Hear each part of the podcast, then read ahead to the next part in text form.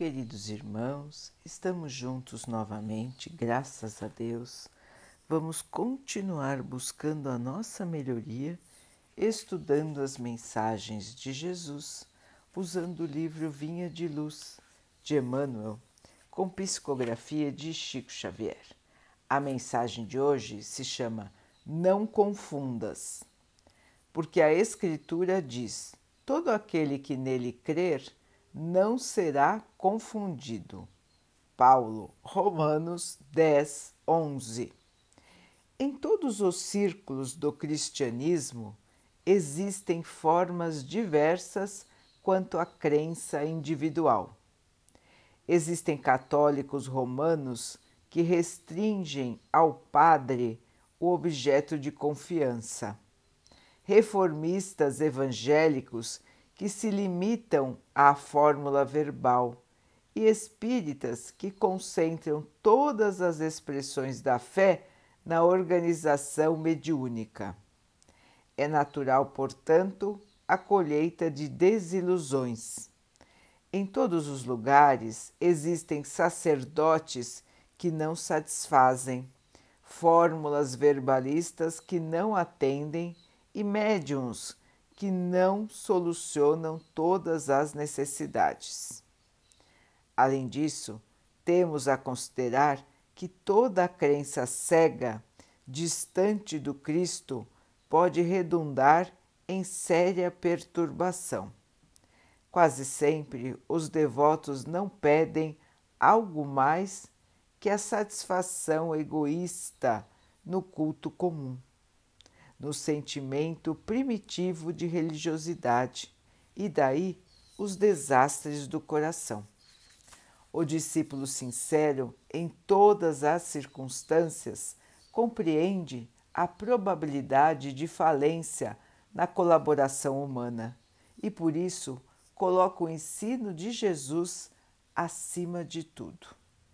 O Mestre não veio ao mundo operar a exaltação do egoísmo individual, e sim traçar o roteiro definitivo para as criaturas, instituindo trabalho edificante e revelando os objetivos sublimes da vida. Lembra sempre que a tua existência é jornada para Deus em que objeto centralizas a tua crença, meu amigo? Recorda que é necessário crer sinceramente em Jesus e segui-lo para não sermos confundidos. Meus irmãos, este texto de hoje é um aspecto interessante para ser lembrado. Muitos, muitos centralizam a sua fé nos representantes religiosos, qualquer que seja a religião. Aqui Emmanuel nos fala do cristianismo. Então, cita exemplos de como os irmãos centralizam a sua devoção. Na maioria das vezes, se esquecem do principal, do Mestre, e acabam fazendo como principal aquilo que conseguem ver, o palpável, o material. Esquecem-se que Jesus é a essência espiritual. A sua mensagem sempre foi espiritual, mesmo quando ele estava encarnado na Terra. Mas nós que ainda estamos nos desenvolvendo na questão do amor, na questão da religiosidade, na nossa ligação com o Mestre, na nossa ligação com o Pai, buscamos ainda nos ligarmos a indivíduos que seriam para nós os representantes de Jesus, os representantes de Deus. E é muito comum que nós possamos observar falhas nesses nossos representantes eleitos por nós mesmos. Por quê, irmãos? Porque são humanos como nós. Podem cair, podem não se sustentar na fé e se perderem no caminho. E quando isso acontece, a nossa decepção é enorme. Ficamos desorientados, não conseguimos entender como que aquele que nós elegemos como representante do Cristo na Terra pôde falhar, pôde errar, pôde se desviar do caminho. Esquecemos totalmente que é um ser humano como nós e que assim é falho está ainda em desenvolvimento.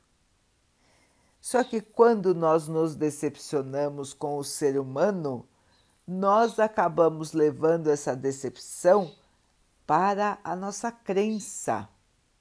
Então, se nós nos decepcionamos com um padre, nós já ficamos decepcionados na nossa fé. Se nós nos decepcionamos com um médium, que parecia tão maravilhoso para nós, nós abalamos a nossa crença nos princípios do Espiritismo, nos ensinamentos do Mestre Jesus. Quando nada disso deveria acontecer se nós tivéssemos uma fé firme, uma confiança firme no Mestre Jesus não somente nos seus enviados, nos seus representantes aqui na Terra. Lembrem, irmãos, que representantes do Mestre, discípulos do Mestre, todos nós somos. Todos que acreditam em Jesus são seus missionários, são seus enviados, são seus representantes mas nós precisamos querer esta função e fazer da melhor maneira, com fé, distribuindo amor.